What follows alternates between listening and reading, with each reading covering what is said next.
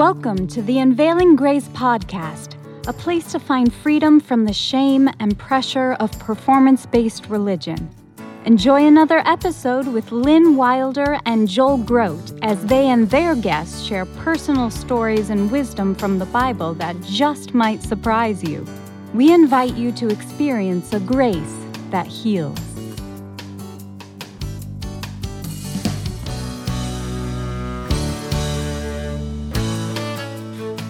Hey everybody, welcome back to another Unveiling Grace podcast. So glad once again you've decided to join us. We've got a great episode. I'm Joel Grote. And I'm Lynn Wilder. And we have with us today an old friend of ours. Chip and Jamie Thompson are with a ministry in Utah called Tri-Grace. And they took Mike and myself and a handful of other people to Israel a few years back. Um, Going to Israel changed my heart and mind, and I think everyone who's investigating biblical faith should make a trip to Israel. One of my favorite things that's happened over the years is there was a B Y U religion professor who went to Israel one time, was so enthralled with Israel, ended up staying a whole year, realizing there was evidence for the Bible everywhere. Um, giving me a call, leaving the Mormon church and finding Jesus. She's now a politician, believe it or not. That's um, wild. Israel is full of evidence for the Bible. So Chip, why don't you introduce yourself, Chip Thompson, and tell us what you'd like us to know about your ministry. You've been in Utah, in a beautiful part of Utah, for a long time now. Yeah, my name is Chip Thompson. Uh, we've been in Utah for thirty years. We moved here in nineteen ninety-one. Wow. And we were we were sent by a church called Emmanuel Bible Church as missionaries uh, to bring the gospel to the people of Utah. And so we've been doing that for thirty years. Um, in that in that time period, the Ephraim Church of the Bible was founded, and our ministry called Tri-Grace Ministries was founded.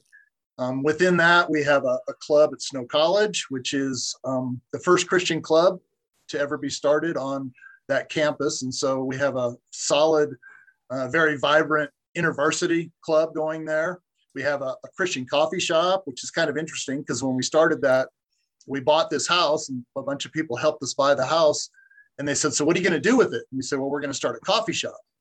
And they always got this, this funny look on their face. And they said, well, you know, Mormons don't drink coffee, right? And we're like, yeah. Like, well, why are you starting a coffee shop? And I said, well, we we know there are people that are questioning and we want to bring them out of the woodwork. We want to meet them. And this is a good way for us to know who's on the fringe and who's not. And so that has been working very well. And uh, today our coffee shop is just thriving and we're so busy, we almost are trying to slow it down. So we're we're really thankful for that. So yeah, we've been in ministry to the Mormons for over a little over thirty years. Cool. And what I love about you is that you have a heart for the evidences for the Bible. And in your many trips to Israel, you brought back pottery and all kinds of artifacts. And so yes. We're going to talk today about why somebody would consider the Bible to be reliable and what kind of evidences there might be. Yeah. Yeah, well, there's there's mountains of evidence for the Bible. One of them that I think is vitally important is our manuscript evidence. And I, I think that if you are familiar with the L D S faith at all, you know that the only manuscript they have is a handwritten manuscript of Joseph Smith's. They have nothing that predates Joseph Smith. And uh, right. supposedly the gold plates that the Book of Mormon came from were taken back to heaven. So we don't have those to look at. So basically we have no ancient manuscripts to look at. With the Bible, we've got tens of thousands of ancient hand-copied manuscripts. And those manuscripts and the history behind those manuscripts, they, they prove beyond any shadow of a doubt that the Bible has never been altered in a sinister way. There are minor um, variants that copyists made mistakes as they were copying things, but nothing intentionally to change doctrine or to change commandments or to change principles taught in the Bible. So essentially, we can prove beyond any shadow of a doubt that the The Bible that we read today is exactly the same message as it was in Jesus Christ's time and before that. Yeah. And what's and what's really cool about that is we have the testimony of Jesus himself for the Old Testament, because right. Jesus talks about, he quotes from it extensively, and with especially the discovery of the Dead Sea Scrolls, manuscripts that predate Jesus, being able to compare those to what we had, it's been preserved. God's kept his word intact and reliable. So yeah, it's it's it's a fascinating area of study, and and really breeds so much confidence. And when you go to the Bible, you know you've got what God wanted recorded. You we've got what he wants us to know. Right. And yeah, we, especially, well, I was going to say, especially with the Dead Sea Scrolls, when you get to the prophecies of Jesus, uh, it answers a bunch of questions, because the prophecies that Christians have been claiming prove Jesus is the Messiah. We can now prove they pre-existed Jesus. They, they're in the Dead Sea Scrolls, and they were written before Jesus was born. So they couldn't have been anything that was added later by Christians to try to make it look like Jesus was something that he wasn't. Uh, Jesus really was what the Bible por- portrayed him to be. So. And we address this often on this podcast, the reason being something that you have, you are well aware of living among the Mormons. How would you say your college students who were questioning their faith from the Mormon um, faith view the Bible? Um, well, I'll just say what they say. They say, well, the Bible's true so far as it's translated correctly. And then I always ask, well, do you think it was translated correctly? And they'll always say, well, no, everybody knows that corrupt priests changed the Bible. And then I just say, well, we can prove that that didn't happen. I, you know, you can think that if you want to, and that's what you've been taught, but it's not true. And I can prove that it's not true uh, to you. We can just go in the other room. We've got a Bible museum, and we can use that to show them that there's absolutely no way that the Bible's been corrupted. So what, what do you have in the Bible museum that especially would point to something like that? Is there anything you can share? And and I should say right now for our audience, uh, if you're listening to this on the radio, or if you're listening to it audio, Chip's going to make reference to a number of artifacts, things that he's got. And so um, if you're hearing just the audio, know that if you go to our unveiling grace podcast dot com website with the show notes for this episode, we'll have all the photos, everything that he's going to be talking about showing. Uh, that, that'll all be there for you to take a look at. So uh, for those who are watching on YouTube, you're going to be able to see it in real time. For those listening to the audio, just know that those resources that we're referring to are going to be there. Right. And, and if you ever want to, if you live in the area, you're welcome to come to our cafe in Ephraim and see our museum, and we'll show you everything we're talking about here. But the, the specific artifacts or the specific display that we're talking about is a display that highlights an event that happened in seventy A D in Israel. And so if you understand what the Book of Mormon says about the Bible and how the Bible was changed by corrupt priests, very early in the Book of Mormon in First Nephi chapter thirteen, it talks about many plain and precious truths being removed from our Bible. Mm-hmm. And that happened, it says very specifically in that chapter, after the apostles passed the, the scriptures on to the Gentile church, this corruption took place. So an event that happened in seventy A D, which was the destruction of the temple in Jerusalem, solidifies for us a time period when we can look at and say, after that time period, we can prove no, no artifact or no uh, manuscripts were changed in any significant way. And so what happened yeah. in that is that's when the Dead Sea Scrolls were buried. When the Romans marched into Judea, the Jews living in the Qumran community buried their scrolls in caves and sealed the entrances. And those remained sealed until nineteen forty-seven when they were discovered. And so uh, we can look at the Old Testament there, and every book of the Old Testament has been discovered in the Dead Sea Scrolls with the exception of Esther. And so we can look at the, yeah. the manuscripts that we have and compare them with what we have today. And there's no differences between the Old Testament text that they have in the Dead Sea Scrolls and what we have today. And then in exactly the same way, slightly different, but in the same way, the New Testament was scattered all over the world at that point, point in history. So when the Romans started persecuting the Christians, the, the Christians fled. And when they fled, we know that they copied the letters of the apostles and took them with them. And those letters were scattered all over the ancient Roman world. And we have manuscripts from those different areas today that um, we can we can examine from very early, from second century. Um, we can examine these manuscripts and realize that no changes have been made to the New Testament as well. So that's how we prove that to people. Now, an argument that's often brought to me both by atheists and by Mormons is that these changes happened at the Council of Nicaea. That's too that, late because right. we have many, we have many yeah. manuscripts that predate that. So if they if it happened at the Council of Nicaea, we would see major differences in the text, and we just can't. We, there, that doesn't exist. So. so you're saying we have manuscripts from before the Council of Nicaea, and we have manuscripts post Council of Nicaea. Yes, you can many. put those together, and you many. can say, uh, no, there aren't. If there were changes made, they would show up in these yes. later manuscripts. Yeah, and that is a very common objection that gets so raised. For some listeners who may not know, tell them what the Council of Nicaea is and when it was. Yeah, most most Mormons that I know believe that the the canonization of the scriptures happened at the Council of Nicaea, which is, it didn't happen. The, they never even yeah, no. they never even talked about the canoniz- canonization of the scriptures at Nicaea. Um, what, what the Council of Nicaea was convened for was an, a controversy called the Arian Controversy.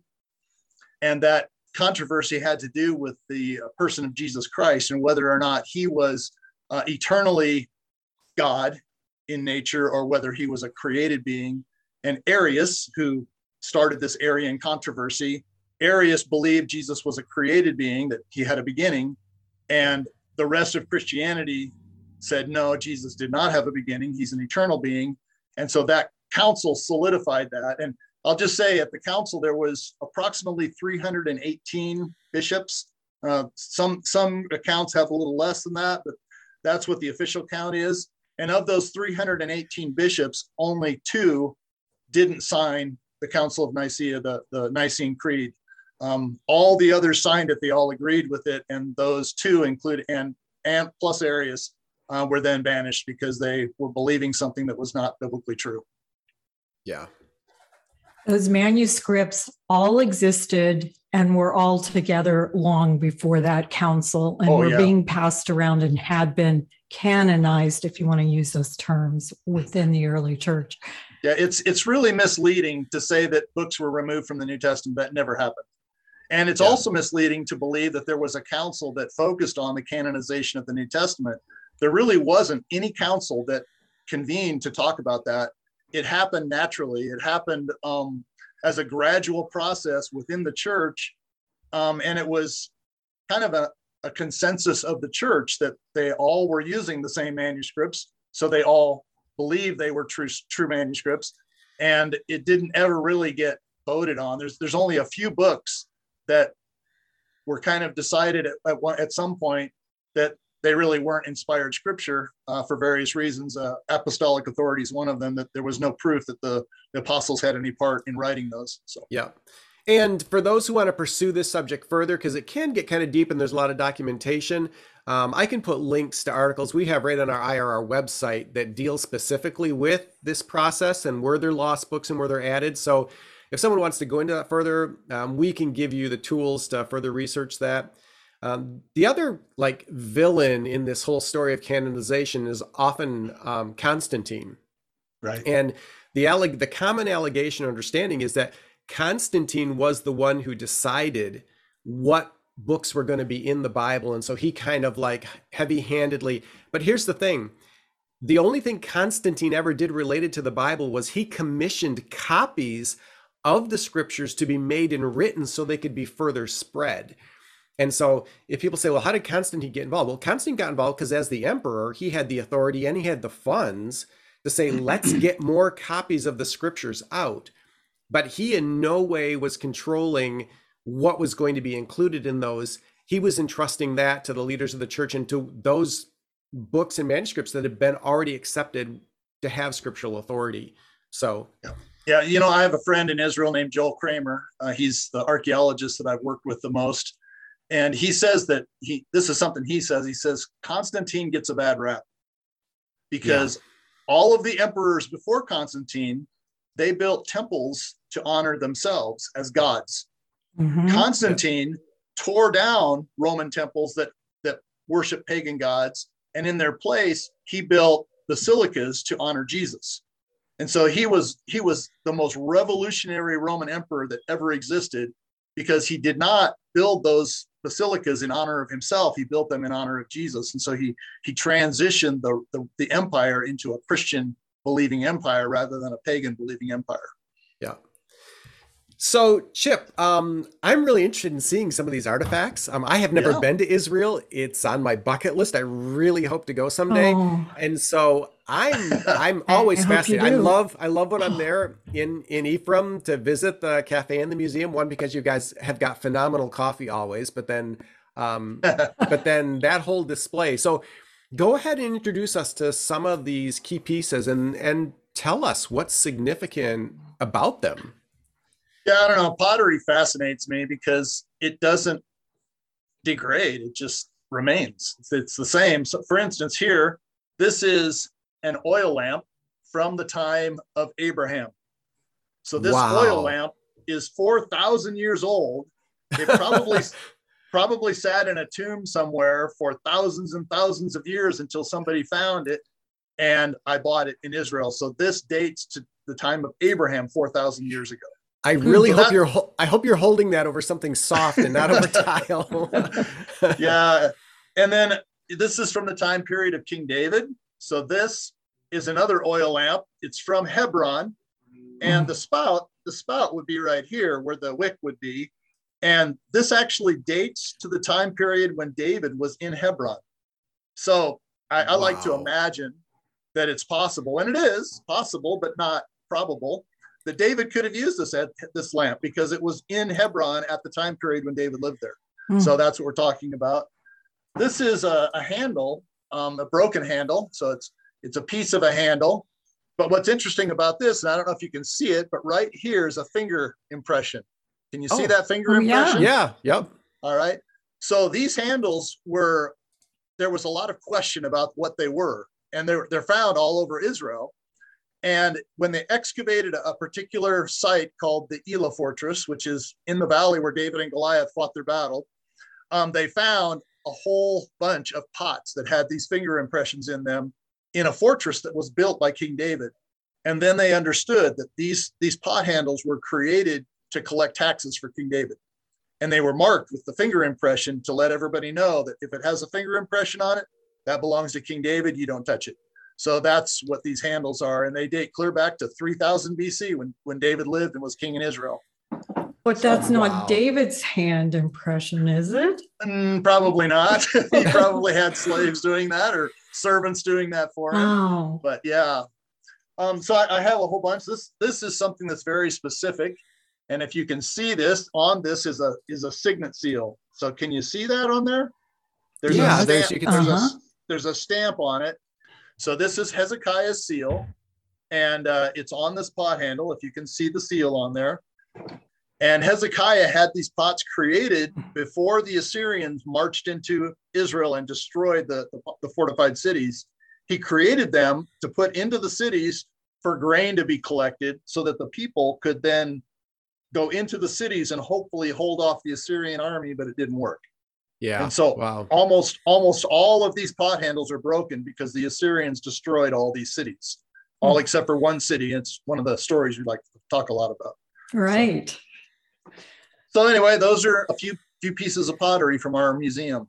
And I'll tell you, we have we have real authentic pottery from eighty different biblical sites in Israel in our museum. So there's a lot to look at. Okay. And I'm I'm because I know everything you do is above board and everything, but How do you, so how do you get these pieces of pottery? Do you purchase these when you do tours? Can you pick them up off the ground?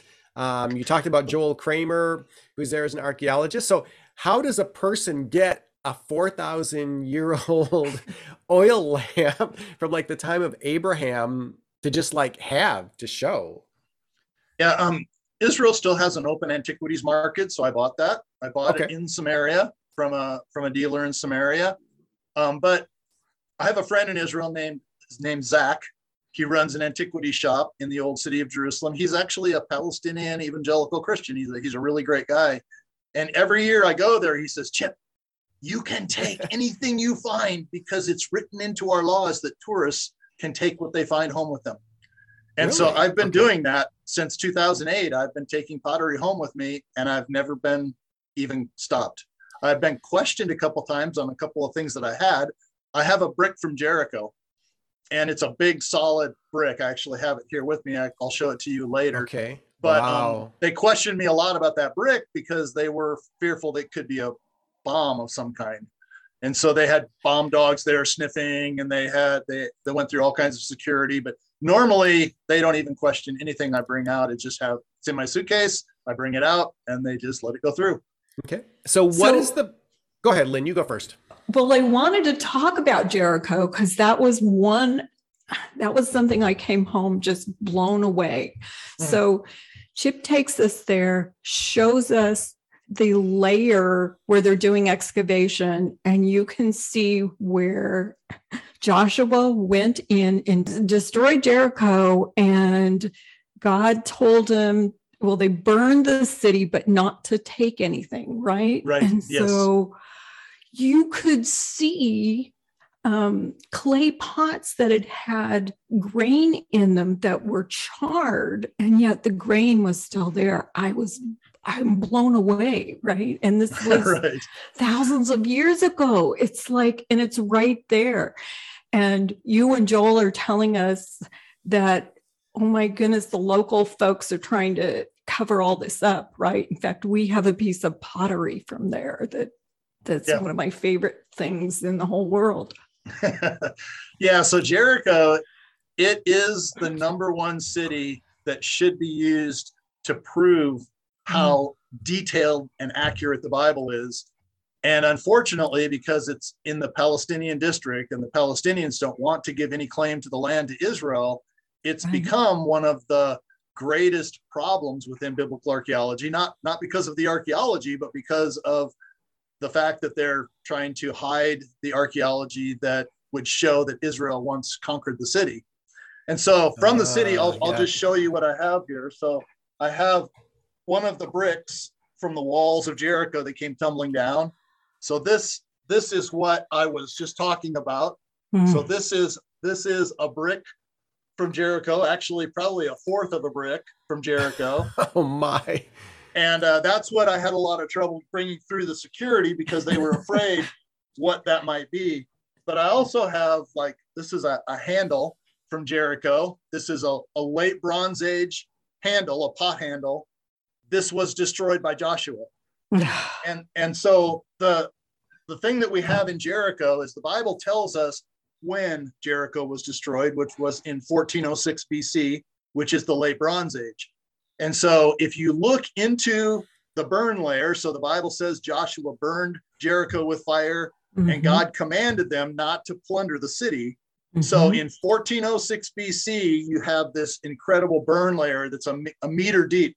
On um, this right here, if you can see this, this is ash from Joshua's burn layer. It's in this, it's in this pot. Oh, wow. So this black ash is from Joshua's burn layer. And in that burn layer, as Lynn already mentioned, there are pots with grain in them. And they find more burned grain in Jericho than in any other city in the Middle East that they've excavated because God told them not to plunder the city. So I have here some pieces of pottery that this is the outside of the pot, and you can see it's blackened, it's burned on the outside of the pot. And then this is the inside of the pot, and you can see it's black on the inside as well. So can you see those? Yep. So oh, yeah. Those pots had grain in them. If, if I could test this burn, it would be barley, because the Bible tells us they burned the city in the spring of the year, and all of these pots were full of barley. So they had yeah. just harvest. They had just harvested the barley in the spring of the year in fourteen oh six B C. They burned the city. They didn't plunder it. The wall collapsed exactly the way the Bible describes, all the way around the city with one exception. And the German team that excavated in the early nineteen hundreds found one section of the wall with intact houses still on them, and we have pictures of that. I, I didn't. I, I could. I could give you that picture. You can insert it. Okay. But there's a. There is a, a picture of a house sitting on the wall that has a window. And the Bible says, Rahab let the let the spies, spies out of a window, and her house was sitting on the wall. So by process of elimination, that probably was her house. Oh. Yeah. And so the oh. evidence is just amazing. God is so good, and we are at the end of this episode. Oh my, so we are. We're going oh to my do, heart. We're going to do at least one more. But I want to tie up by saying this. How many archaeological digs are there that prove the Old Testament alone? There are at least thirty thousand such digs that prove the the people and the places and the events of the Old Testament happened. How many now archaeological digs are there for the Book of Mormon? Like, still none. Silence. Yeah. Yeah. Something to think about. Well, thank you so much, Chip. Mm-hmm. We will talk again soon. Grace yeah, look- and peace. I'm looking forward to it. So long.